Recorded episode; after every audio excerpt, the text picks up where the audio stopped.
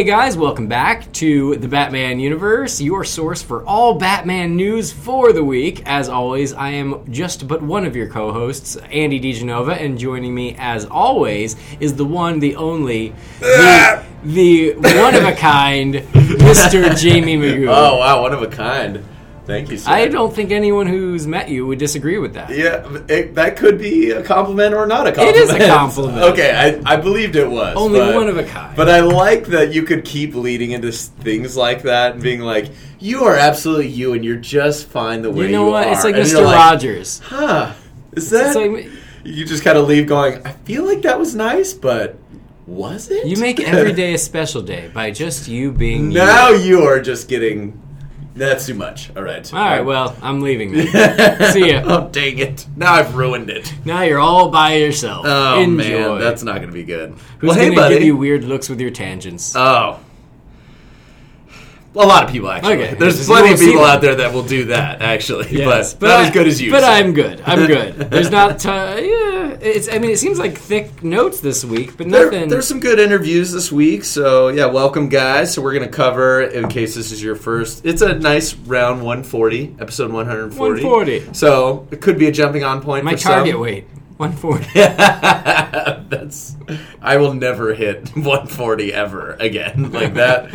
I I passed that. That was like Those- eighth grade. I those was like, days well, are, that those was days are gone. that was a nice time, but uh, we're Yeah. done. I'm all done here.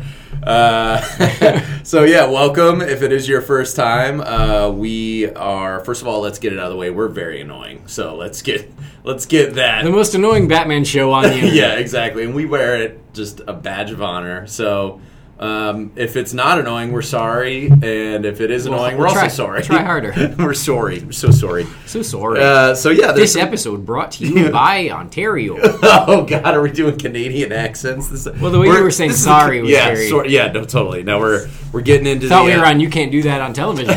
Oh, that's a that's a great show. Actually, it was a great show. Yeah, You know, I like that. brought one. us brought us Alanis Morissette. Really? I Yeah. didn't know that. Yeah. So she started. At, wait, was she a, con- a she- contestant or No, she was just one of the like a regular? members. Really? Yeah. Oh my goodness. Fun facts. Wow. Goodness gracious. So Alanis for those of you who are our age, you can't do that on television. For the, those of you even just three years younger, you're probably like, I have no idea what they're talking about. Is that where Ryan Reynolds met Alanis No. Morissette? he was on 15, which was the Canadian soap opera. I love that you know this. Like this is because you know I'm going to ask these dumb yeah, questions. yeah. I couldn't tell you a thing about quantum physics, but let me tell you about 15, and you can't do that on television. But yes, they were both Canadian Nickelodeon shows, so maybe that's that is how they met. I, I just know. thought that was they a were two separate anyway. shows. Yeah, I was like, what the hell? How did this happen? But they're both Canadian, so that's enough common ground. They are both Canadian. So, all right. This one goes out to our Canadian listeners. Yes, that's this is for you, all you guys, and your. I had some fantastic chips, Canadian chips this week. I apologize, this is not bad news, but uh, I had ketchup chips, Oh, poutine chips, because poutine is a real big thing up Oh. in Canada. Uh, Do you know what poutine is? no. I It's- don't like the sound of it. Oh, it's fantastic. Oh, it's good? Okay. Yes, I've only had it once, but it's French fries, gravy, and cheese. Oh, I have heard of that. Yeah. I just didn't know it was called poutine. Yeah. I just think of Vladimir Putin, and I'm like, yeah, that's had- a lot of people. You, or they're you like, had chips with an old, crusty, bald white man on top. That's disgusting. like I don't know why that's Don't appetizing. don't but have that. Don't probably not. But Uh, but gravy and cheese, I'm okay with. yeah, exactly. That's why maybe they're like, let's just make it something like that people struggle to say Yeah. or feel uncomfortable saying, just because it's so good That's right. and awesome, and let's have I, fun with I it. in- invented some new fries, and it's it, it is nacho cheese, bacon, ranch, and chives, and it's called the George W. That's what.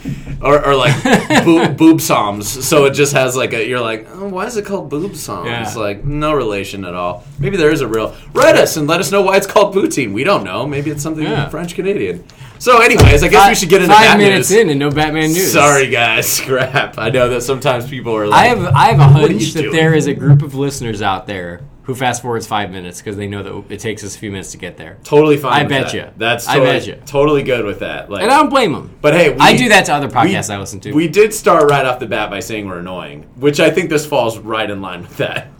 or maybe somewhere in the realm. How does that happen? I don't know. My conversations with other people don't go this way, Jaime. this is my brain. I think it's Andy. you. It is me. Your your brain is like Unapologetically your brain so. is like a Joker's hideout. It's like a broken down amusement park with crazy things happening all the time. popping And I'm out. not saying it's a bad thing, Thank you. but I that's how I picture it. Yeah, no, it is that way. It's uh, the things that come out of my mouth are not like these Like the filtered, funhouse and the, catered- the funhouse and the killing joke. Uh-huh. Pretty sure that if I were to crack open your head, that's what would be in there. Oh God, I haven't found all the dark spots, like the really dark spots, but You'll get there. yeah, maybe one day. There's still time. All right, let's do it. You're five minutes in. You've skipped, so fantastic. So Batman v Superman. So let's talk some Batman. This is good. I haven't read this yet, so I'm excited. Yeah, this is a great interview, actually. Uh, so the costume designer for uh, BVS, Michael Wilkinson, uh, got was interviewed by People's Choice, uh, and it was actually at this um, convention in Vegas, this like fashion convention, Huh. and so they just friggin' laid into him with all the superhero questions, and he just was like went for it. Like, Cool. there's a lot of cool stuff in here. So, I like it. so take the, take us away, Andy. All right. So they said, what sort of research went into creating Batman and Wonder Woman's looks? And Wilkinson replied, To get ready to design the costumes for Batman v Superman, I really did my homework. I immersed myself in the long histories of these iconic characters. Wow, it sounds like a prepared answer. Uh, Right? he said, Superman, Batman, and Wonder Woman. I studied how they've been portrayed over the last 75 years on film, on TV, in comic books, graphic novels, and video games. I studied what they mean to people, what they stand for, why they're important. I started an exhaustive search for new materials and technologies, original ways of portraying these characters that would be unlike anything audiences have seen before. I wanted the costumes to help make the characters inspirational and relevant to modern audiences. Okay, not to derail this because I think we've got to keep this pace going because it's a good long interview. And Yeah. it's solid. Yeah. But is that not the perfect answer? That's the best answer ever. That, that you are correct. like when it comes what, to what like, more can you ask for? yeah, when it comes to people who are like, oh, will they do these costumes right? Like that. If that's not a prepared answer, like, dude, kudos to you. Yeah, Michael that's that's pretty awesome. That's I mean, it's not like, well, I looked at uh, Nolan's Batman films and I decided I want to do something different. Yeah, You know, like, exactly. he, no, he's like, no, he dug into seventy five years of history on these characters to get it just right. He started an exhaustive search for new materials and technologies. I want that's what I love. It's amazing. Like the the guy that's going and putting work into these films and being exhaustive with their research. Hired. His Thank poor, you. His poor Perfect. wife is like, Michael, you haven't slept in weeks, and he said, exhaustive search, yeah. exhaustive. Did I say a tired search? No. I Did I, these fans. did I say well rested search? I think not. Did I not say drug riddled search? No, you didn't. Well, how else am I going to stay up for 24 hours a day doing this? I got to get. Okay, anyways, I derailed it anyway. So. Well done. uh, mo- that's, so that's it for that answer. Yes, indeed. Uh, now I'll ask the question, and you can answer. Oh, Let's I go like back it. and forth. Okay. How are this film's costumes different from what we've seen in previous films? Okay, so now I don't know what Michael Wilkinson sounds like, so. No, it's okay. I'm just gonna- do it as Brian Crosby. Brian, as Brian Crosby? Yeah, just do it as Brian Crosby. He likes that. Oh, okay. Oh, yeah, that's right. He, we, we asked him, and he said, he, All right, how do we do this? We tweaked the Superman suit only slightly from the Superman of Steel. We streamline plus sharpen the details of the costume a little to suit the more earthly, less alien context of the film. The Batsuit is a complete 180 degree turn from the previous film incarnations of Batman's power comes to this incredible physical strength and fighting skills, not from armor. The director Zack Snyder wanted him to look as much like the comic book versions as possible, to be respectful to the original source. As for the Wonder Woman suit, well, she has never been seen in a film before, so there was nothing to compare it to. There is, of course, the costume from the TV show. Zack wanted our character to be a fierce and intimidating warrior, gritty, battle scarred, and immortal. So that's my best Brian Crosby I can, I can do. Nailed it. So I think Crosby. guys go back and listen. That's pretty much how. That's I how he love that. I didn't. I wasn't starting with an accent, and then it just went there. And so I Yeah, was like, yeah, I'm gonna just, I'm gonna do it. That's that's Brian, all right. That's him. All right. Should fans look out for anything in particular when it comes to the costumes? Uh, Wilkinson continued, Zack had a great idea to, to have some Kryptonian script subliminally included in the details of the suit, so we made that happen. There's ancient Greek script on Wonder Woman's weapons, too. My favorite details of the bat suit are the brass knuckles on the gloves Yeah. which we had seen. It's funny. I, I saw this this interview came out there, and some friends were like, "Oh my god, there are brass knuckles on the gloves," and I'm like.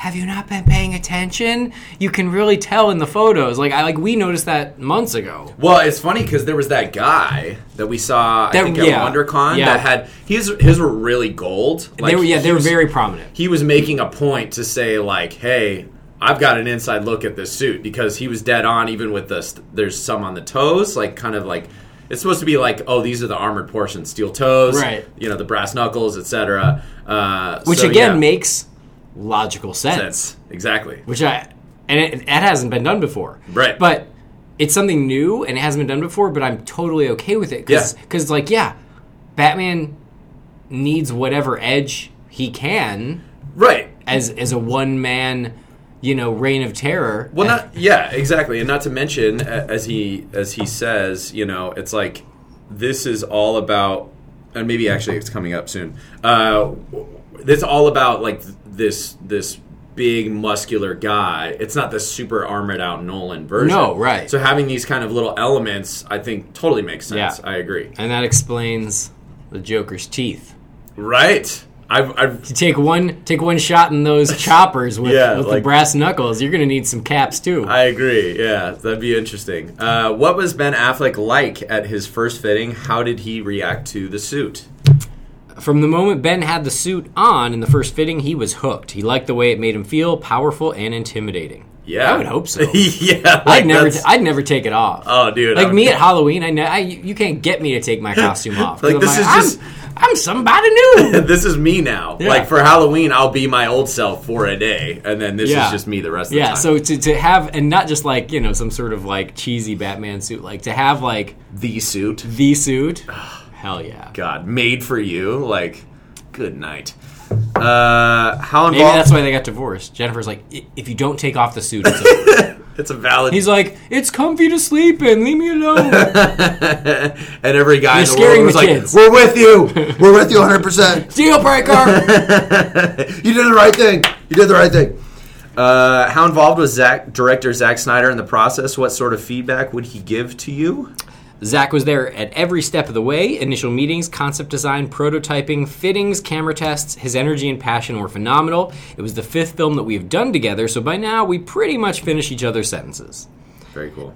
Doesn't surprise me. No. Zack seems incredibly involved in every piece of his films. Yeah, I I, I agreed 100. percent Like it's he has his look, and that's why. Yeah. You know. Uh, what was the most challenging part of creating this film's wardrobe? Trying to keep the stamina going for an 18 month project. Trying to make sure that every decision I make is the most original one. Trying to make sure that I've put the maximum amount of passion and intelligence to every costume I put in front of the camera. Brilliant, dude. Just This guy, man. this guy, he's killing it, man. I like him. I'd hire this guy to do anything. That's right. Be like, Maybe he does weddings. I'm going to call him. wait, let, us pull together and do. Yes. because we probably can't afford them on our own. But as a, There'll be no cake. There'll be no catering. But I will look amazing Like- as the Batman groom. Sorry, there's no wedding dress because uh, the Batman suit obviously was a necessity. My my fiance is in uh, yoga pants and a t-shirt, but I look like Batman. All eyes will be on me on this wedding. Uh, what was the one thing that would surprise us about the film's costumes? Uh, I think that most people would be surprised to hear that my approach to designing the costumes for Batman v Superman is similar to my approach on a film like American Hustle, even though the genres of the films are so different. I work out what ideas and mood I want to convey to the audience for each character and aim to capture them using color, texture, and silhouette. The choice of fabric and materials is absolutely crucial to my process. I always try to make bold, surprising, sophisticated choices when it comes to sourcing materials and using technology. Did anyone beg to keep a memento from the costume department? It was pretty hard to get Jason out of his Aquaman costume.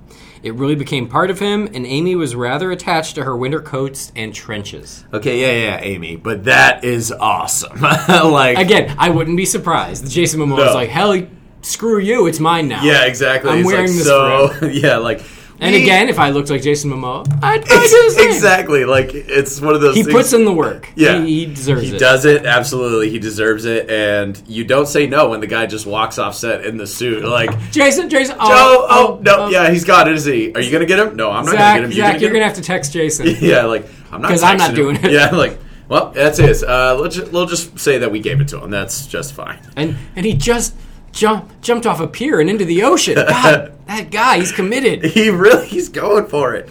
He's he literally he lives the other direction. I don't know where he's swimming to, but he's going. I don't it. understand. I don't even get this. He just jumped on the back of a dolphin. Holy crap! Are, are we filming this? Should we be filming this? This is amazing. We said we wrapped. What the hell is he doing? like that's completely believable in my mind. Like it's it's, it's I a wanna believe it. but like I wanna believe it. Jason Momoa is that Just much of a picturing it makes guy. me happy. dude. I, yeah, oh, man, so awesome. Uh, so yeah, fantastic interview with um, Michael Wilkinson uh, and giving us some real cool insight. Well, and having seen those costumes at Comic Con, and even if you weren't at Comic Con, you've seen the photos online. Yep. It shows. Yeah. I mean, those are those are freaking beautiful costumes. Yes. Every detail, every nook and cranny is gorgeous. Like I, I couldn't be pulled away from looking at them, and it's three costumes. Yeah. and th- so all that hard work has paid off. Yeah. They look amazing. Absolutely. Uh, moving on, Michael Shannon, who uh, played Zod in Man of Steel, uh, has revealed uh, that he is in BVS and maybe have a little bit of a bigger role or more interesting role than we had thought. Uh, he, Because he's in the trailer. well, he's in the trailer, so we know only as a corpse. as a dead guy. Uh, so he uh, told a pretty funny story uh, to Vulture magazine. I think Vulture magazine. Uh, Yeah. yeah. Vulture something, maybe website or magazine. I can't remember. Uh, probably online magazine. It's all the same. And this is that story. He said, "I was in my costume and I couldn't use my fingers because in the sequel I have flippers instead of hands." Uh, so I had these wax flippers on my fingers and I couldn't open the door. And I could hear Zack Snyder being like, Where's Shannon? Where the F is he? And the whole crew was standing around. I was like knocking on the door with my flippers, like, let me out of here. Fortunately, Shannon had his personal superhero and the uh, craft service guy, who apparently doesn't have the best craft service, he said. Uh, and he said he was actually paying attention to what was going on. So he came over and opened the door for me. Otherwise, I would have gotten fired. It's probably an exaggeration to doubt he would have gotten I fired. don't, I don't think he would have gotten fired. but uh, he would have been found eventually. But considering he freaking owned a Zod. yeah, exactly. Agreed. Chewed, chewed the hell out of that Oh scene. You just, Anybody I will find him. Like that just. that scene oh, I could just watch it all So day. I could just yeah. watch it all day. Yeah. The way it elevates, the way he starts with I will find him. yeah. I will find him. Yeah. I will find him. Yeah, like, like- oh, so it makes you wonder like well, actually so- i haven't looked at the script but uh, like i wonder how that was written you know Mhm. like if if it was written in that detailed you know for him to do it that way Yeah. or if he i could totally believe that he just delivered it Oh, that way on so his own good.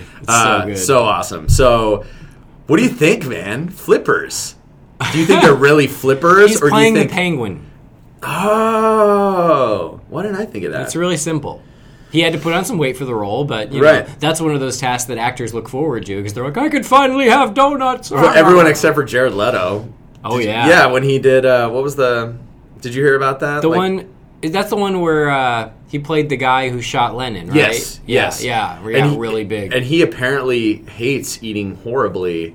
And so he was melting butter and chocolate and just drinking it. And I'm like, you are the That's only person in the world that has this problem, Yeah, man. yeah. Like, it sucks eating badly. I would be like, just I would be doing a Christian Bale, like except where where Christian Bale goes from like really fit or really thin to Yeah. really fat, and then Like back- American Hustle. Yeah, I'd be Yeah. like going from really fat to kind of like regular guy, and then really fat again. I'd be like, "Where's that role where um, I need to get fat again?" Because Yeah. uh, it's Christmas season and those cookies are looking amazing. So uh, I Anyway, digress. sorry, that, that was another tangent. Another tangent, as we- flippers. as I we think, do. You know, we've heard rumors up until now eh, that Zod's corpse is being used to create a weapon, perhaps Doomsday. right. It's not a new rumor, but this kind of supports that in that there is some sort of evolution or transformation happening with Zod's body that could then lead to something else. Do you think that could be him it, it seems to me that if he's wearing a costume that he's walking around, and it's not because usually if it's just a corpse, Yeah. they'll either have them just lay there or whatever, Yeah. or if it's like some sort of um, you know, if like he's got a prosthetic or something to show a transformation, like. Mm-hmm. I don't know. Maybe they could go either way, but a lot of times they just do like a, a, a, a body like prosthetic. They do a fake of that person, you know, Right. Yeah. Like Just because, like in Batman and Robin. yeah, like in Batman and Robin. Yeah, Nora Fries. They made like a, a mannequin of her to put in the water tank. Oh, okay. I didn't know that. Yeah, it's not really her. Really? Yeah.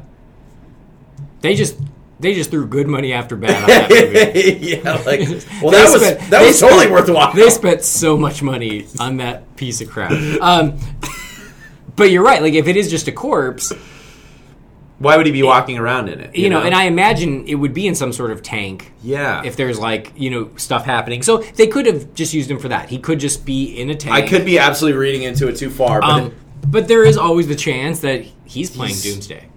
right, that's kind of either that or he's awakened somehow, reawakened in some manner, or So Superman didn't kill him. So get over it, nerds. Yeah, jeez, nerds, Bunch of whiners. bunch of nerds, not us. he kill, he Superman kills all the time. All right, it's just you know. But Christopher don't Reeve see did. it all No, the Christopher time. Reeve did too, but we didn't he care did. when he did it. Yeah, okay, sorry. Um, Woo! yeah, nerds. we get it. We get it, guys. It's fine. It's fine. It's not fine. We all have our it's not fine. No, we all have our sticking points. I don't agree with Oh, that. I'm just okay. saying we all have All our right. sticking points. right. That's what I'm approving fine. is the sticking points. But no, I don't. Snap that, I Nick agree- yeah, Snap I'm it. with you. I'm with you. Um, uh, anyway, so Yes. yeah, so it, it's interesting. I wonder how long he was on set, what kind of Yeah. role he was playing. Yeah. You know, like is it literally just two days of him in a tank? So you've got the corpse, Mm-hmm. or is it bigger than that? right. I don't know. I I wouldn't be sad if he's in more. you should know Wait, why? because someone's got to, and I don't. I should know. I'm Come gonna give. Warner Brothers Come a call. on, Jaime. Hey guys, I should know this. Who are you again? Well, somebody's got to know this, Somebody's right? gotta know. Uh, all the appropriate people working on the film know.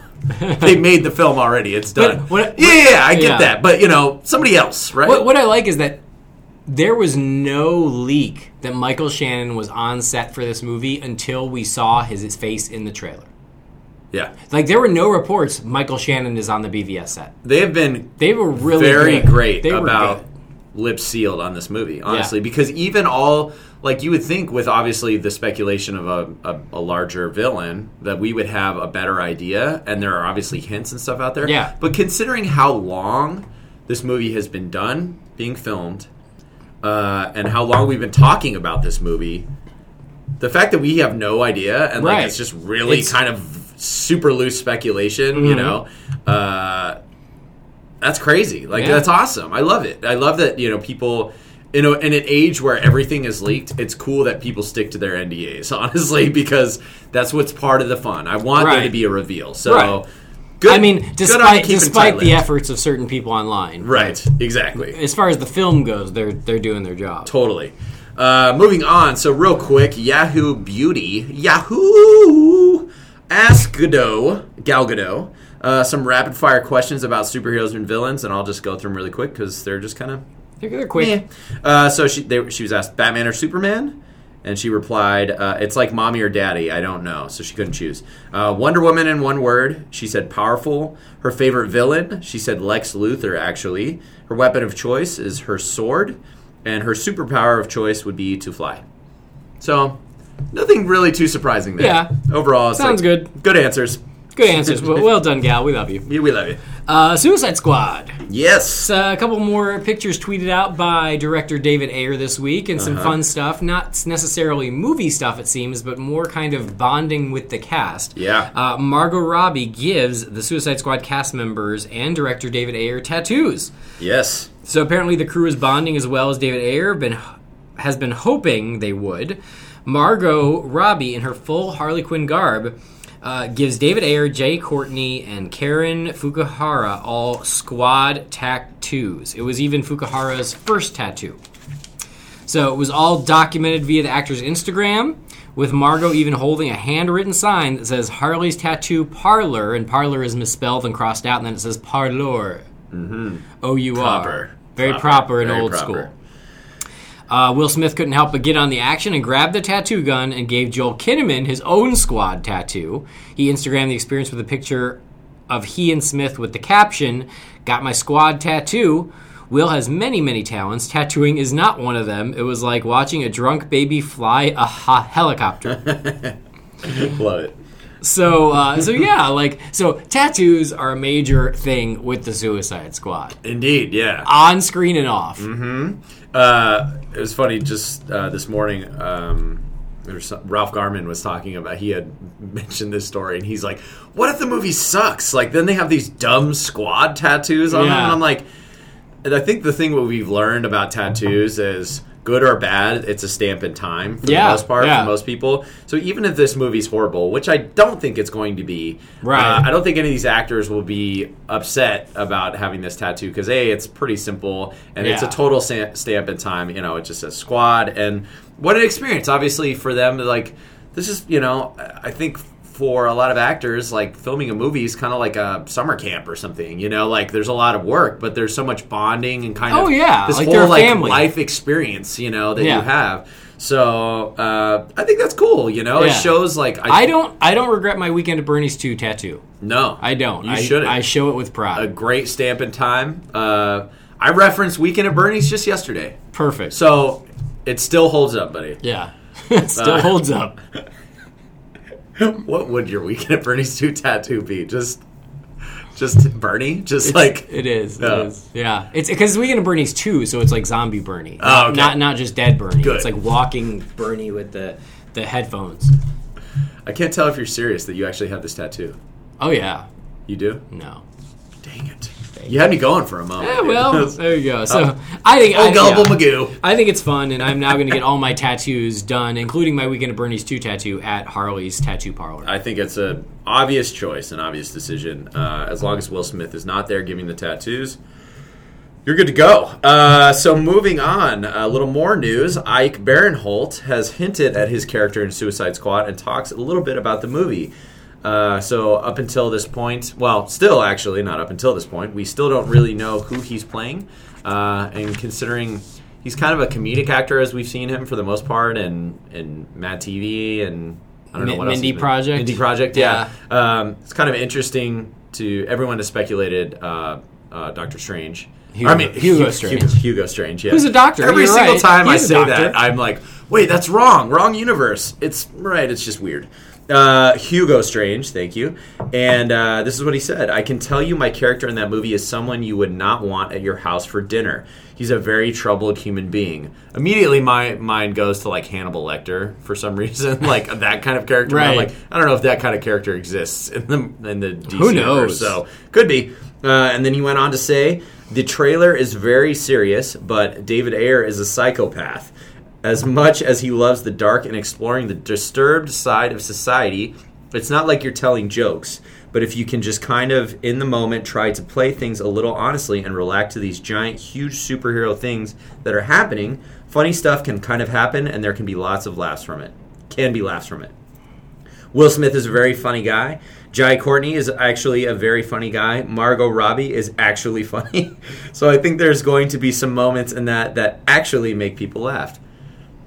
I'm actually Yeah, really excited great, about it, actually. great. So and I, and I feel like someone else said that too. I don't know if it was David Ayer or something, but like, no, like, you'll be surprised at how much fun is in the movie, even you know, based not based on what you're seeing in the trailer. So Uh-huh. that's that's awesome. That doesn't surprise me. And It I- I think even if it is a kind of on the dark side, the fact that these guys are bonding so well, Yeah. that comes through. Like that kind of stuff reads really well. Mm-hmm. Whereas sometimes a cast, even if it's supposed to be more jovial or like kind of fun, um, sometimes if they don't gel very well, um, it ruins. It, It's, can yeah, ruin the film. yeah, like So- like Fools Rush In with Matthew Perry and Salma Hayek.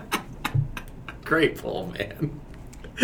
I remember that movie. Remember it? I totally forgot that the, movie. the most famous thing about this movie is that they hated each other, and it was a romantic comedy. Oh boy, yeah. What a weird time where Yeah. those two are like, you know what? We need to see We these need two in a movie we need together. we need a romantic comedy with Matthew Perry and Salma Hayek. yeah, both at the height of their game at that There you point. go. But, uh, Fools Rush In. yes. Check it out. Hey, check it out, guys. If you're uh, and Weekend at Into Bernie's too. Make it a double Yeah, feature. hey, we're we're hitting all our bases here, Yeah. guys. You got to know your pop culture. You know, good and bad, good and bad. It's all all I know. yeah, It's all I got. that's all I got too. Don't Uh, ask. Don't ask for math problems. Yeah. So moving on to some other news. Unfortunately, some some sad news this week. We lost a couple members of the Bat family. Uh, first of all, the original live action Batgirl Yvonne Craig did pass away. I'm sure if you've been online, you've seen this, but it's such a shame. So the first actress to ever portray Barbara Gordon slash Batgirl has died. She passed away Monday night in her home in Los Angeles after succumbing to breast cancer. After succumbing to breast cancer, which had metastasized Yes. to her liver. Yvonne was a trained ballet dancer and was a member of the Ballet Russe de Monte Carlo in the 1950s before transitioning into a career in acting. She appeared in multiple films, including several Elvis pictures and Seven Women from Hell, which starred her future Batman co star, Cesar Romero. When film roles tapered off, Craig moved to television, where she made appearances in such programs as My Three Sons, The Man from Uncle, even Star Trek, where she appeared as a green skinned alien woman. Not long after her own attempt at a TV pilot went unsold, Craig was contacted again by its producer, William Dozier, but this time it was, inter- it was to interview for an important role on his far more lucrative project, the hit series Batman. Yvonne Craig not only landed the part, but defined a character who continues to thrive in pop culture to this day. Craig did all her own stunts, even those performed on Batgirl's now iconic motorcycle. Despite only appearing in the final 26 episodes of the series' 120 episode run, Craig's standout performance is remembered as an integral part of the show's legacy. The family of Yvonne Craig has asked not for flowers, but for donations to be made to the Angeles Clinic Foundation. If you'd like to learn more about the life of Yvonne Craig, read her 2000 memoirs, From Ballet to the Batcave and Beyond. Yes, indeed. Uh, so a sad, a sad week uh, for uh, Batman '66 fans, especially. Uh, that we got that site that uh, news story from uh, Batman News. So thank you for that really good article on her and her life. Yeah, uh, she well will be written. missed. Yes, and uh, another tragedy also this week. Uh, earlier this week, um, a guy by the name Lenny B. Robinson, who is known as the Route 29 Batman uh, because of his um, this uh, video that went viral. Uh, well, I'll just read whatever. Actually, All right. it's much better written. Uh, Robinson was killed late Sunday night when in his Batmobile stalled uh, due to engine failure. While checking on his vehicle, he was hit by a driver in a Toyota Camry and was pronounced dead on site. Lenny, who was often referred to as the Route 29 Batman after a video of him being pulled over by police on Route 29 and then ta- taking pictures with him, went viral. Uh, he was a regular guy uh, who gained an obsession of Batman after sharing the interest with his son, who he used to call Batman. Uh, after su- selling his successful cleaning business, he decided he would use his time and money for good. Purchased a movie replica Batsuit and a black Lamborghini and his Batmobile. A few times every month, Lenny Batman Robinson would visit sick and often terminal kids in hospitals, handing out books, toys, and all sorts of Batman merchandise that he spent 25 grand a year on, supposedly. Uh, and touring hospitals around Ba- Baltimore, he often went with his son Bryn, who is now a teenager, and uh, he would visit schools also to talk about bullying. He never left the hospital without making sure every child, whether they would ru- could run to him or if he had to visit them in their beds, had a visit from Batman. We've lost a true hero this week. So this one tore me up, man. Yeah. Like I, I, everybody knew this this video of him being pulled over um, Right. and the cops taking pictures with him, and um, yeah, just a tragedy that he was just you know like you know just like a just on the side of the road and just like you know it's like Ah, who's right. to you know like what can you say? It's like just Such a freak thing. freak thing, exactly. That's what I'm going for. And it's awful. Um, I mean, kind of the, the, the silver lining to this very sad news is the fact that his story was documented in the Yeah. film Legends of the Knight. Yeah. So if you haven't seen Legends of the Knight, it is on Netflix streaming. It's a documentary all about how Batman has inspired people to do good in the world, and there's a huge segment on Lenny there. So, uh, rad. you know, check check that out if you haven't already, because it's a great way to really see what a special guy Lenny was and the amount of things that he did in his spare time using his time and his resources to just you know make kids who need to smile smile. Yeah, and uh, and nothing but respect and love for him. And it's a shame that we lost him so soon. Yeah, absolutely. And uh, uh, our our thoughts and prayers out to his family and uh, friends and those who lost. I, I I thought it was really cool. Actually, there was a, a video that was released after he had passed. Um, just a couple clips of him, which just like rips your heart out. You know, seeing him uh, visiting kids and stuff. Uh, but that actually there was like a call to action at the end of it. Like you know who will who will fill the mantle of Lenny. You know, like which I think is awesome because Yeah. it's like that's really the it's like just because he's gone and i'm sure there are already other people who do this very thing all the time uh, but you know to to fill his shoes and continue doing what he did because that's obviously like was was his goal was to to touch kids in a time that you know where they needed some some light you know Yeah. and a lot of dark so um, uh, rest in peace, uh, Yvonne Craig and uh, Lenny B. Robinson. You will be missed. The uh, the Bat fans and family are are uh, lost without you, but we will carry on in your name. Yeah. and in your honor. And we will, and you will always live on in our hearts. Both. That's that's correct. Yes, sir.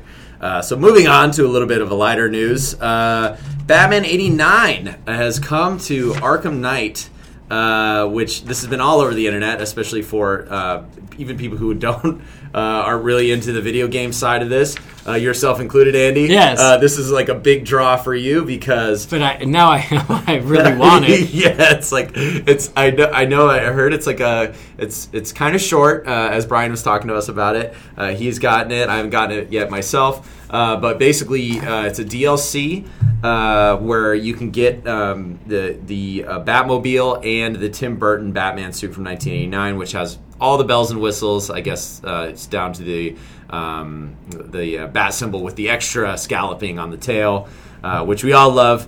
And it's also got, I guess they have a Bat Family costume pack.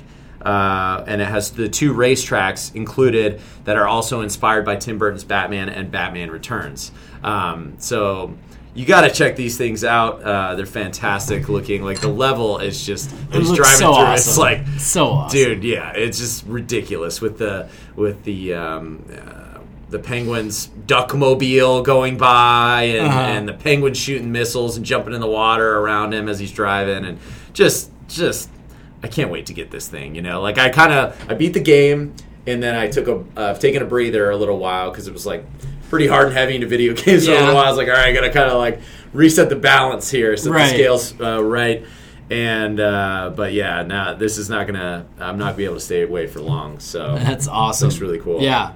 So it looks like this is included in the season pass, but you can get it individually for $1.99. It's a hell of a deal. hell of a deal. Uh, WB Games is also teasing next month's content. This includes six challenges for the four playable characters, including Batman, Robin, Nightwing, and Catwoman.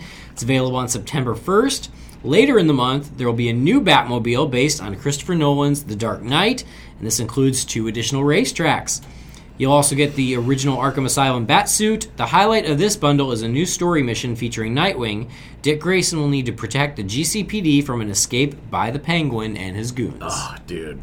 Yeah, I mean, honestly, with all this, all this other stuff coming, it's like, okay, I know I've been talking about bringing the console in. Maybe I'll wait for this stuff because it's like you could play the the the main game storyline like a little Uh-huh. bit, but this stuff I think is probably even more in your wheelhouse. Oh, it is because you can just play it. One, yeah, like it's it's a short little commitment. Yeah, because just getting getting a little yeah getting a little taste of the game is fantastic. Like you'll get it pretty quickly. Yeah. But these other things, you know, they're they're short and you can have like a complete you know arc, not necessarily arc, but you know, experience Right. in a short amount of time. Especially playing as Dick Grayson in the game is so fun. Um, it is, is is just fantastic, and and Robin as well. Uh, both of them are really fun to play. So uh, look for that coming up. I know I will, and. Uh, We'll let you know when, we, when I finally get the console in here. We'll let you know what we thought of it. Yeah. Uh, so we got after our um, kind of uh, dry lake bed of listener feedback last week. We got everybody was like, got- "Oh yeah, wait, wait, got- oh I, I didn't I didn't get to write in." So like we got a couple people writing in on last week's episode, and then um, the uh, or the previous week's episode, and then this week's episode.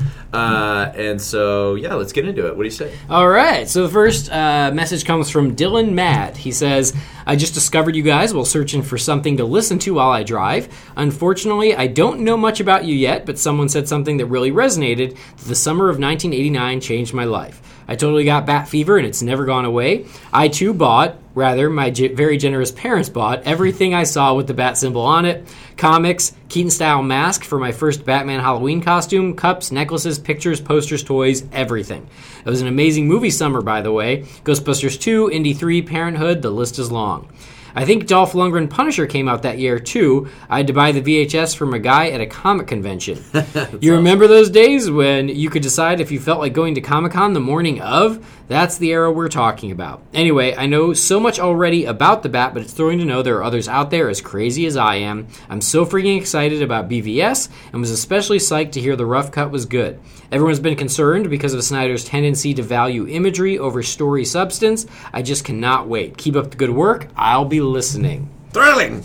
Uh, Thrilling. He said thrilling, so I had to. I just immediately stuck with me. Uh, dude, that's awesome, Dylan. I love. I love hearing guys who are like really dedicated '89 fans. They're Yeah, excited for the new yeah. stuff too, because you know, like a lot of times that is like uh, almost as the Batman '66 stuff. Uh, versus the '89 uh, Burton Batman was kind of like a ridge uh, or a rift between kind of the fandom. Yeah, and- where cer- certain people like chose one over the other. yeah, but they couldn't make that transition. They were Yeah. like that was too far, and that wasn't their Batman. Um, so I love hearing guys like Dylan who are uh, are excited about the upcoming movies. He actually continued on in another message and said, "Obviously, you've seen the gravestone with Richard Grayson on it. Oh man, I sure hope that's photoshopped image. Seems like the DCU would suffer if there was no successful Robin."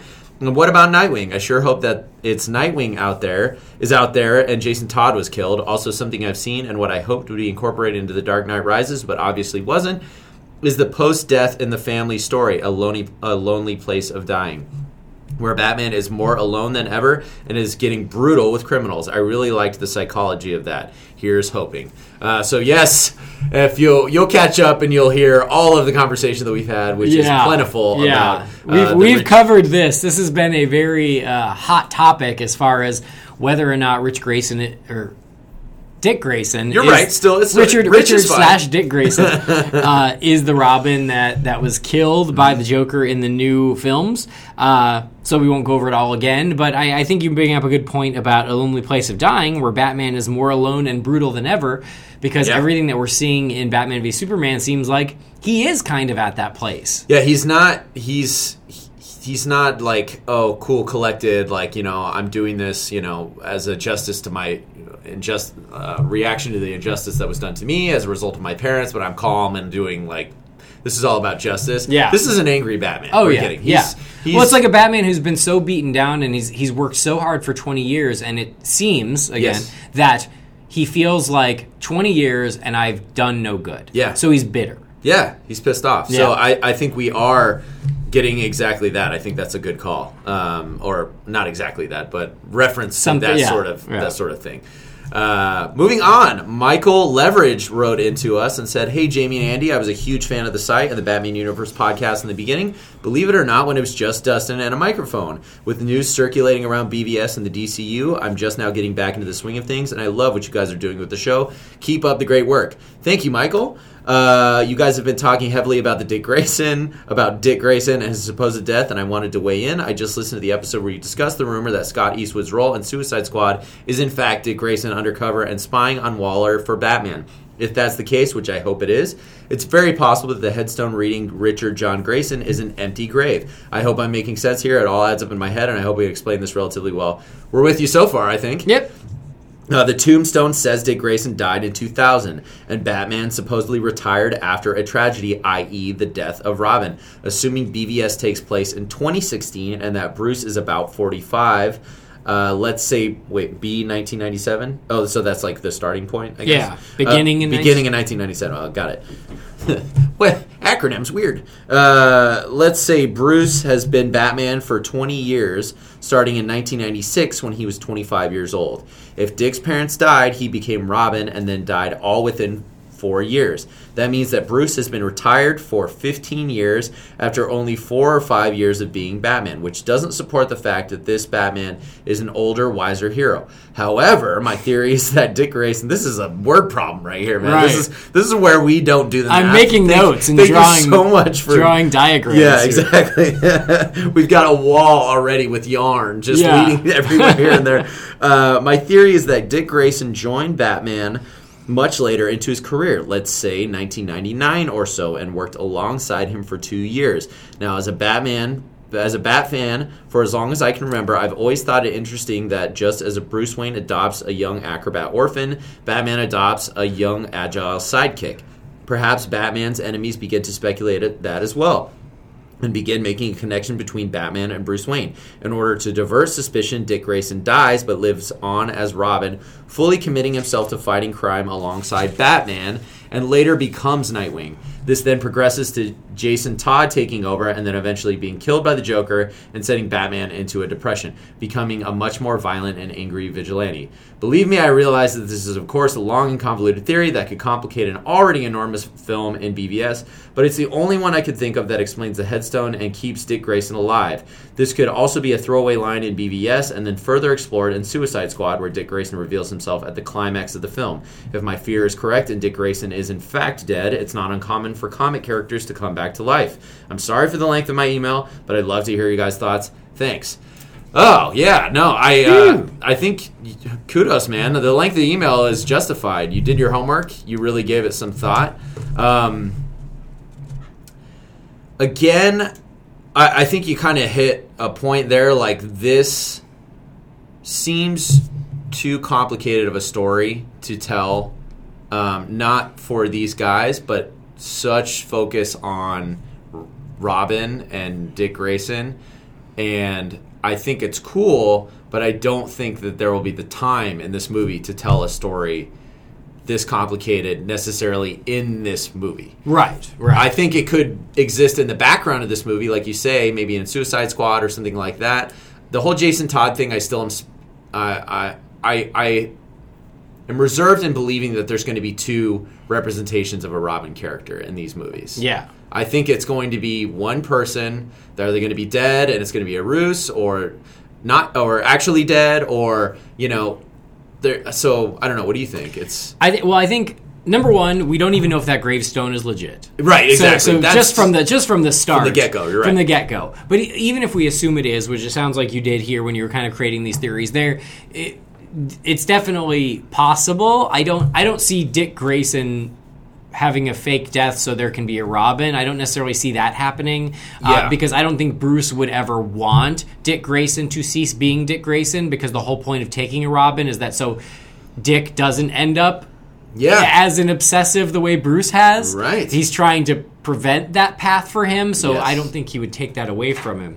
But what I do think you make a good point is with your theory is the fact that there are a lot of ways to tell the story and a lot of ways to write it so that Dick Grayson can be alive. Yes, I agree. Yeah, it's it's really tough to wrap our head around the, the time frame and all that um, as it is. Uh, but yeah, I think at any rate, we're all hoping that Dick Grayson is is going to be alive, and and if he isn't alive, that at least his story gets told in some way. Yeah. Um, it's kind of weird for me to think about the idea of him joining Batman and not trained by Batman. You know, Mhm. like that's because that's really a big departure for me as far as you know him being taken on as the orphan and then you know kind of discovering Batman and then Right. coaxing Batman to allow him because I don't see him being. I mean, I guess it would make sense though, I, in a way, if if Dick Grayson had sought the pursuit in the same way that Bruce did, and then at least proved himself because he's already been a hero of sorts on his own. But him moving, I would see him immediately being Nightwing, not Robin. Yeah, yeah. So- yeah, I mean, I, I think you make a valid point. Is that you know, in in this theory, he said, "Oh, it was always weird that Bruce takes on Dick, and then all of a sudden Robin shows up." And I don't think it's that immediate. It's like he takes No. he takes on Dick, and then. Two or three years later, Robin shows up because you need that time for them to create a relationship. For Yes. for Dick to un- to, to discover the Batcave. Yes. For Batman to decide that he's going to train him. For them to actually do the training. So it's not an immediate thing. Yeah, because there's a lot of. I, I think that's what makes their relationship so strong, and why he so successfully can move on to be Nightwing eventually is because he it takes he really earns Bruce's trust. You know, he has to because he mm-hmm. doesn't even want to allow him to be fighting alongside him. He doesn't want him to risk it. So for him to, you know, and then eventually to take in the comic books the mantle of the bat at some point, you know, where Yeah. it's like he really is the the only guy that that I can think of right now uh, that has really proven himself to be um, valuable, or, or well, I guess Damian would be the exception um, to to be worthy of wearing the mantle mantle of the bat. But um, Right. more more more inside of uh, the trust than the training aspect, which is where Damian has got the training aspect to be Batman. Yes. Um, whereas Dick Grayson earns the trust of Bruce. Exactly. So yeah, I you know as we've talked about in the past, we we hope you're right. We hope Dick Yes. Grayson is out there and he's alive and well. I think that as we've also discussed is that what will probably happen in this film is that we know Robin was killed by the Joker. And that's all we'll know for now. Yes. We don't know which Robin it was. We don't know what happened. That's going to be saved for a later film, which is fine. Mm-hmm. But agreed Because- that, uh, that these these comic book characters are brought back to life often. And so yeah, there's always a happened. way, and and this and your theory is one way, and who knows which way they'll choose. But you're right, there is always a way, and I hope that they choose a way to keep Dick Grayson alive. Yeah. Uh, all right, moving on to another email from listener Andy P. He says, Hey, Andy and Jaime, despite the lack of news, I thought it was a great show. And may I say, there's no faster way to win my loyalty than with a Three Amigos reference. So excellent work there. Woohoo! yeah, I'm glad someone that was all caught- you. I'm glad someone caught it. yes, sir. Uh, so here's something for you guys to maybe discuss on the next show. I've gathered that Andy is a huge fan of the Riddler. For whatever reason, I've never been impressed with the Riddler. So I just wanted to request that Andy sells me on the Riddler. he sold me on Young Justice back near the beginning of the year, and that turned out to be awesome. Great. Uh, so I have the utmost confidence in his selling abilities. Also, while we're at it, I want to hear about Jaime's favorite villain and have him sell whoever that is. Second thing, it's been so long since we heard about old Scoot McNairy, and I can only assume that he takes up the majority of your workplace conversations, and that you both lie awake wondering where who old Scoot is playing. What are your latest theories?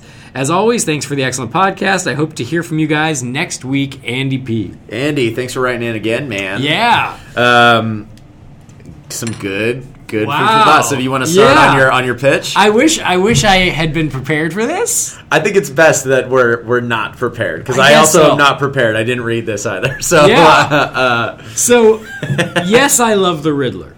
And I love the Riddler because he is, as far as the, the Batman Rogues Gallery, he is the quintessential intellectual rival to Batman. yes, I agree. He's not a physical rival, but it's completely intellectual. He is the smartest of the Batman villains. Mm-hmm. He knows it. Mm-hmm. And the narcissism that the Riddler has, I think, is really fun and intriguing. I love the fact that he's like, I know I'm so much smarter than you that I have to give you riddles just for you to keep up. Yes. Yeah, he wants Batman to figure it out enough to draw him closer and then try and trap him. And that's kind of where the battle takes place, where it gets to a point where it's like, okay, when he intentionally is like, okay, now no more clues, no more, like, I'm really going to try and trick you. Yeah. And that's when Batman's detective skills are usually kind of the thing that triumphs, Right. and he figures it out for himself and trumps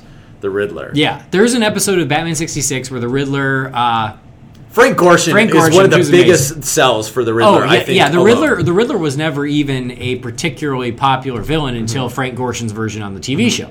And Frank Gorshin did a great job, kind of showing that intellect and kind of the way he walked around and thought about it, and then he would get so excited anyway, and the way he would kind of wind up and, and so grow. Um, wild and cool, yeah. But there was a, an episode, and I forget which one it was, but there was a point where, like the his girl, because there's always a girl Yeah. in the gang. Yeah. Uh, she says what everyone always has been thinking. Hey Riddler, wouldn't it be easy if you didn't leave riddles for Batman? Yeah. And he said, "No riddles. There's no point in crime without riddles. like crime, Boom. crime is literally not the point. No. the point is to prove how much smarter he is than you. Yes. and he does that by using, Using crime. crime. Yep. and that's what I, is so great about the Riddler. I mean, also aesthetically, I just like the way he looks. I love the green Sure. jacket and the question marks, and I think that. But the fact that whether or not he steals a million dollars from the bank is is completely uh, ins- inconsequential as to whether or not he proved he was smarter than Batman or whoever else. Yes. And so it's a, it's it's such a fun narcissistic character, and if you really want to enjoy the Riddler, uh, I think that I think it was Scott Snyder that did a really great a really great take on the Riddler where the Riddler is sitting in a cell in Arkham mm-hmm. and he's like, "Oh, I already know 16 ways to get out of this cell. Mm-hmm. I just don't need to right now." Like that's how smart this guy Yes. is. And, He's- and he only plays his intellect into it when he feels it's best suited for him. Yeah. Or it's a game. It's a it's a game for him. You Yeah. know, it's you're right. He's not a criminal because he wants to do evil. He's Yeah. a criminal. he doesn't want to of- he doesn't want to rule the world. Yeah. He just wants to feel better. He wants to feel good about himself because he knows that he's better than you. Yes. And so I, I always I love that dynamic and because Batman is the world's greatest detective, this is the other side of that coin of, Mm-hmm. Yeah. of the, you know this is almost his Moriarty, Yes. if you will. Like if, if Batman is Sherlock Holmes, this is the Moriarty because he is his intellectual equal, maybe his intellectual superior. Right. I, I always think of one of the coolest exchanges that really stuck with me between the Riddler and, and Batman was actually at the end of, of Batman Hush. Um, the, I think it's like the last two pages of the. Oh, entire yeah, book. yeah. And basically, the Riddler finally is like, fine, I'm just going to expose everyone to the world because I know who you are. I've I've known for a long time, and so I'm just going to let that cat out of the bag, and then we'll see what happens. And then Batman tells him a riddle. I can't remember what it is, but it's a really simple one. And Yeah. he's like, "That one's easy, no Yeah. problem." He's like, "Well, what's the worst part about that?" And he's like, "Well, it's it's dumb. It's useless because everyone knows it." And he's like, "That's right."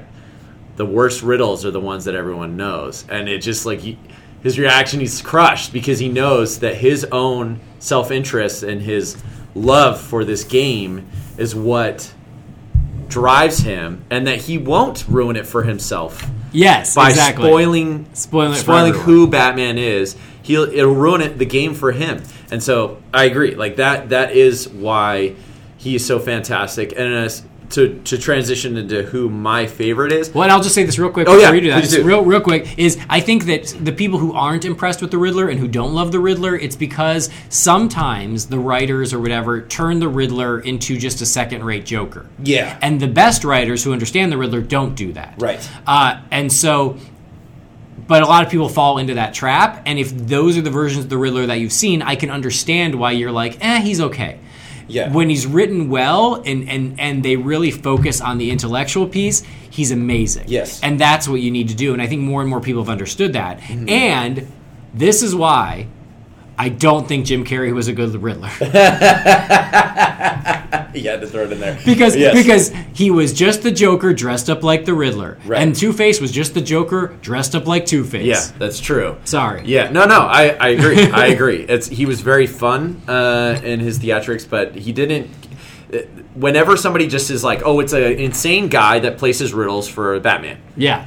They don't dig any deeper than that. Yeah, exactly. And especially because in that whole film, he places like eight riddles and they amount to nothing. yeah, yeah, basically f- to figuring out his identity, Which which he is should have already known. ridiculous, convoluted. The, The stupid, letters of the so- alphabet, dumb. So dumb. Uh, so yes, g- great salt, man. I agree. I'm with you. Uh, in the same vein, uh, I don't have a specific favorite villain, but most of my favorites are the ones that are like Bruce in some ways. Like I've always liked the Penguin when they really drive home his backstory about how he was like a prince of Gotham as well, Uh-huh. and he was brought up, you know, and the Cobblepots were like the Waynes. And there's actually a really fantastic comic book uh, called The Gates of Gotham Mm-hmm. that he is involved with, and then there's a family called the Gates um, that are basically they, they were a third family. Uh, powerhouse family in Gotham, and and their son is a villain. Villain um, in this whole thing. I can't, it's been so long since I've read it. I I've can't heard remember of how it, it all I've plays never out. read it, It's yeah. Mm-hmm. a it's a short series. I think it was only like five or six books, but it's fantastic and it plays on that history. Uh, that being said, one of the villains that I always appreciated, but I don't think has been done that well and always gets played as the brute is Bane because Yeah. Bane has always uh, everyone just focuses on the brute nature and the the um, the venom. I think Knightfall was one of the few books that really kind of sourced him as being very similar to Batman from unfortunate circumstances, you Right. know, because he is the victim of the circumstance of his past, the past of his his family, his father serving out his father's sentence, and he chooses, even though he's raised in a prison with his mother and then eventually alone, he chooses to go the route of of instead of becoming like a bad guy necessarily. He's like, I'm going to better myself by strengthening my mind and my body and all that. And then he finds out who Batman is and becomes obsessed, basically because he's like, this is this pinnacle person who's doing all this stuff in the same way that I'm trying to be, but he wants to be Batman. So he, because of his dark past and that turn and that that that uh, crazy upbringing he's had, he wants to kill Batman and kind of take over and actually takes the mantle in some ways. But Venom and, and all these other aspects and experimentation kind of drive him into be becoming more villainous and more brutish in that way. But I, I've always liked that side of him. Yeah. Um, and so I think more just along the lines, I'll, I'll say Bane just along the lines of not as a favorite, but one that, like the Riddler, I think is very rarely actually shown um, to to be. Or, or his story hasn't been told in the way that I would like to see it told. Yeah, yeah. You know what I mean? But like the Penguin again, the Penguin, or or even uh, Mister Freeze, I think are fantastic villains. It's all about these really tormenting backstories that make them these fantastic driving forces. So, Mm-hmm. Right. um, so anyway, and then of course, old Scoot, Old yeah. Scoot. Oh man, so we I think We talked a little bit talked- about this off offline a few We weeks did. ago because the, the rumors came back that Scoot is is playing Jimmy Olsen. I still have a hard time believing that. Yeah. Uh, for me, that doesn't really add up. I could be wrong, you know. It, it's one of Six or things- seven months from now, I could be like, I was wrong. Don't Yeah. listen to me. But Scoot I, McNairy, he's one of those actors that could flex other direction. yeah, I think. but I think he's old. He's he's really old for being Jimmy Olsen. yeah, I don't think Zack Snyder would say take Jimmy Olsen's legs away. I just I just have a hard time buying that he would take a character like Jimmy Olsen and make him completely not Jimmy Olsen. yeah. So that's why I don't buy it. especially as an intro- introduction to this character. Right, exactly. So I think my the best guess I've got, other than maybe he's an original character, uh, is John Corben. I don't know who that is. John Corben is Metallo. Oh, okay, And so interesting. maybe John Corben was injured in the Battle of Metropolis, and so now he hates Superman.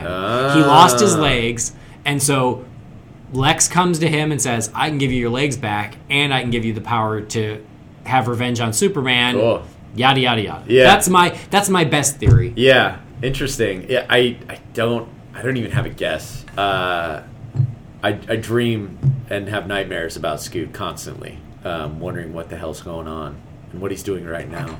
Uh, but uh, gosh, I hope it's a more important role. Honestly, not to say that um, Jimmy Olsen is an important role, but he's a he's a tertiary character, really. I think at best, for the most part. You know, um, Right. He's kind of just he's thrown in there. He can be important, but for the most part, not so much. Uh, so yeah, I, I I think that's a good as, as good a theory as any.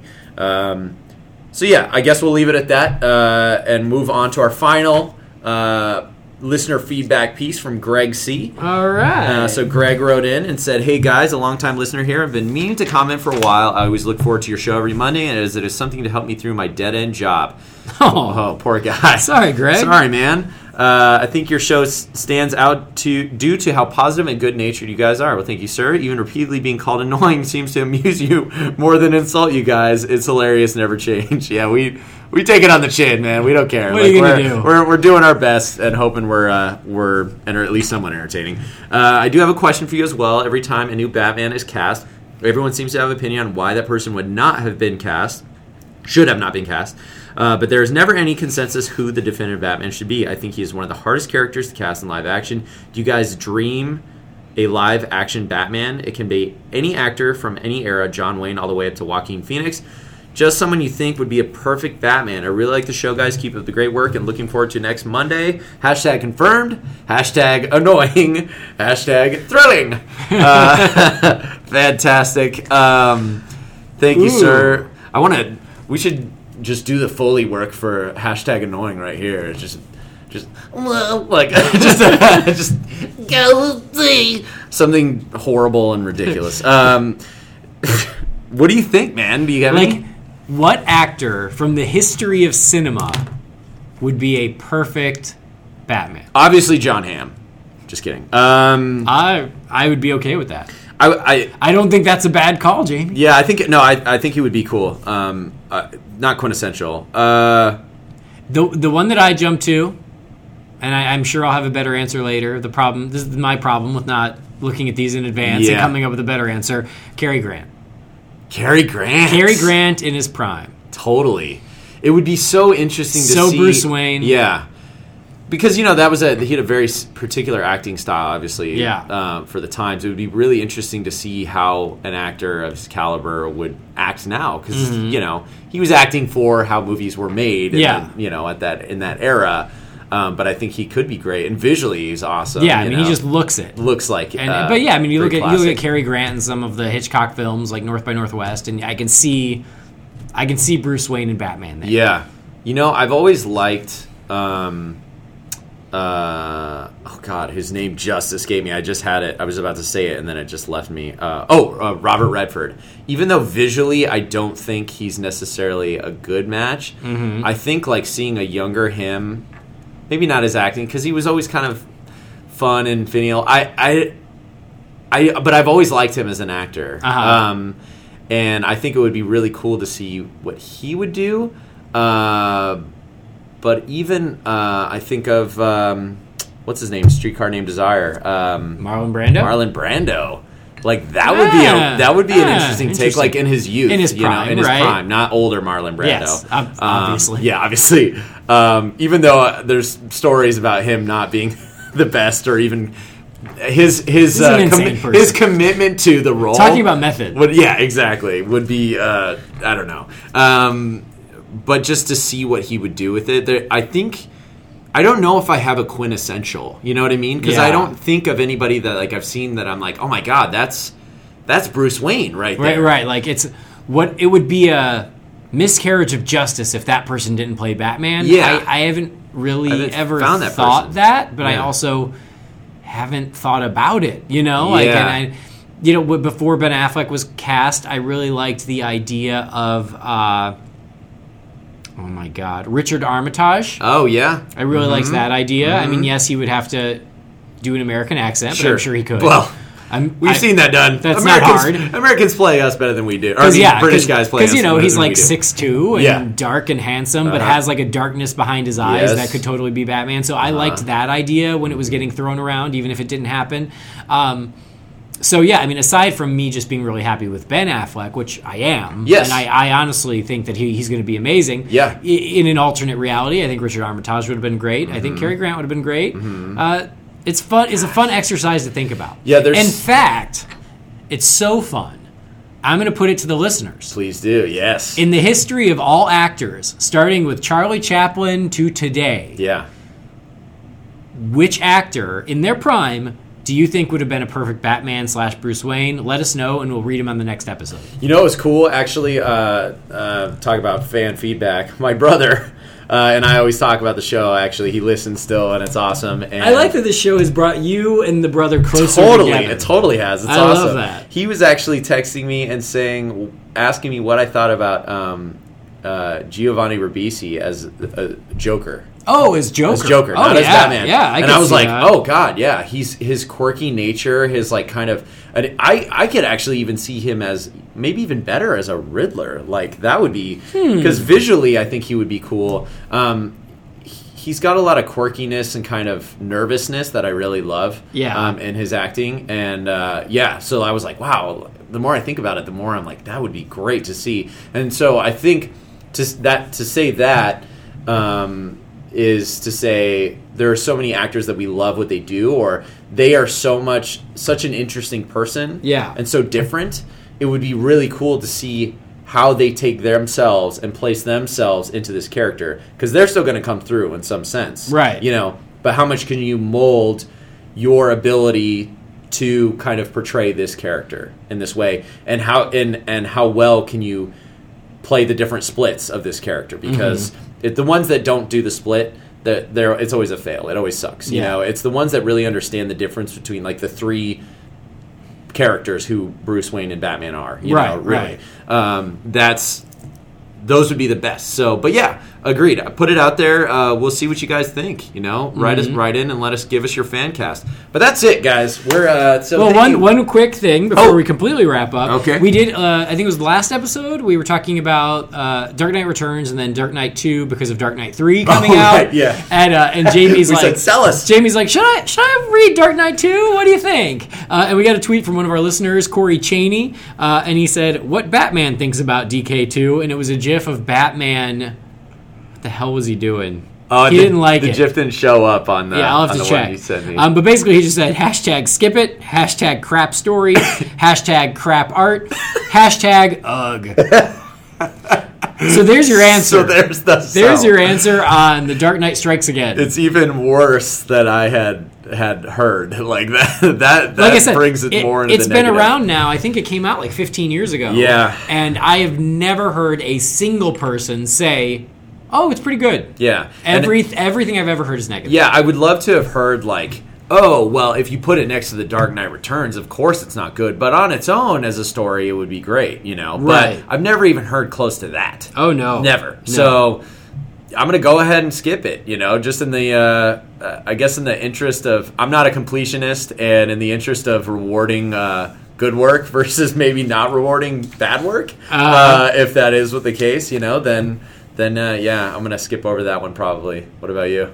You Yeah? I just, I. I, I mean, maybe someday when I am really bored, but uh, as long as there's new Batman. there's so much, there's so much else to read that I'm not going to read something that everybody says don't read. This is it. terrible. Don't read it. Like, yeah, let me do that. Um, yeah, I'm with you. But so. I'm the guy who saw Fantastic Four, so don't talk to me. Like, uh, I have terrible. masochist. Uh, different strokes for different folks. I you know? didn't say I liked it. Yeah, well, but I, yeah. but I went. It's good to just to have an opinion on it is is the way to do it. you Well, know? and, and and that's kind of why I've always sort of wanted to read DK2 is because just out of morbid curiosity, I was Yeah. like, it's kind of like how bad could it really be? yeah, and that way you can give an honest opinion about it. Yeah. Un, unfiltered because yeah because from the and, outside and my in, expectations have been so lowered. I figured it can't. maybe be it that- could yeah maybe it Can't be that bad. Yeah, how could this guy follow up this one of the most pivotal books of all time with something that was not even close?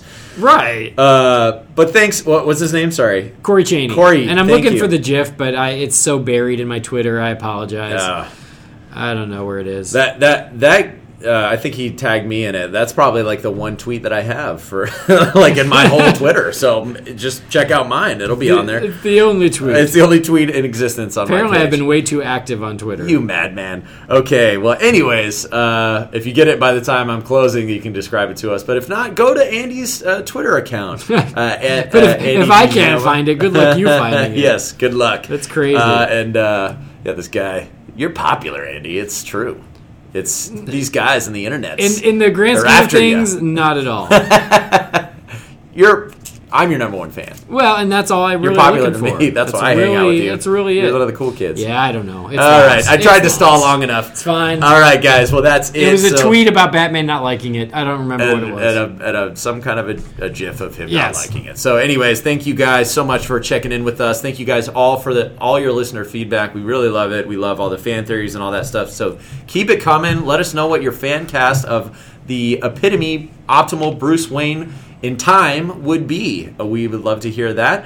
Uh, also, don't forget to check out all the other Batman podcasts on the BatmanUniverse.net and our uh, podcast family. And uh, our sister show, Holy Batcast, is hosted by Andy D. Genova himself. Yeah. Uh, for further deep dives into all kinds of Batman mythos. yeah, and, and just released content. just released a new episode about Justice League Gods and Monsters. Oh, so you finally got to yeah, it. which I really enjoyed. It was Oh, really cool. I love it. So we did that, and uh, little tributes to Lenny Robinson and Yvonne Craig, Oh, and awesome. a little Batman news. So yeah, the new episode just got released a couple days ago. So check that out. And uh, for whoever wrote us earlier, it was the first one. Forgive me, uh, Dylan, Dylan. Dylan. Mad. He talked about his his love and and fond memories of the summer of 1989. Go back uh, in Holy Batcast. There is a two part episode looking at Batman 89. Yes. Kind of kind of really just reminiscing about the summer of '89. So if Ah. you want, if you want to relive the summer of '89, there are two episodes of Holy Batcast to help you with that. Yes, sir. That's see you for all your bat needs. We are here. Yeah, we got you covered. we are here for you. So that'll wrap us up. So check us out next week, guys. Have a great Bat Week, and we will see you next time. On behalf of Andy, I've been Jaime, and this has been the Batman Universe.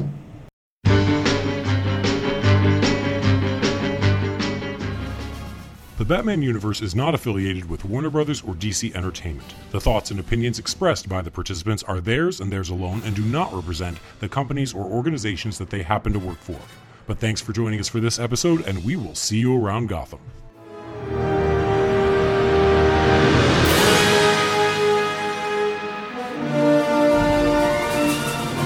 Yay! yes, it has. um, Woo! holy crap! Ask and ye shall receive. I know, right? It's good. Giving it to you. It's good. I just need to study more because I don't. See, I there's some of these I, I read like uh, the listener feedback Yeah. beforehand, but uh, I liked doing it off the cuff. So like I tried. Put me on the spot, man. Yeah, we'll see that because you're on the spot, and so I'm like, it's only fair For both on the us spot? to yeah not have a prepared answer at all. Like because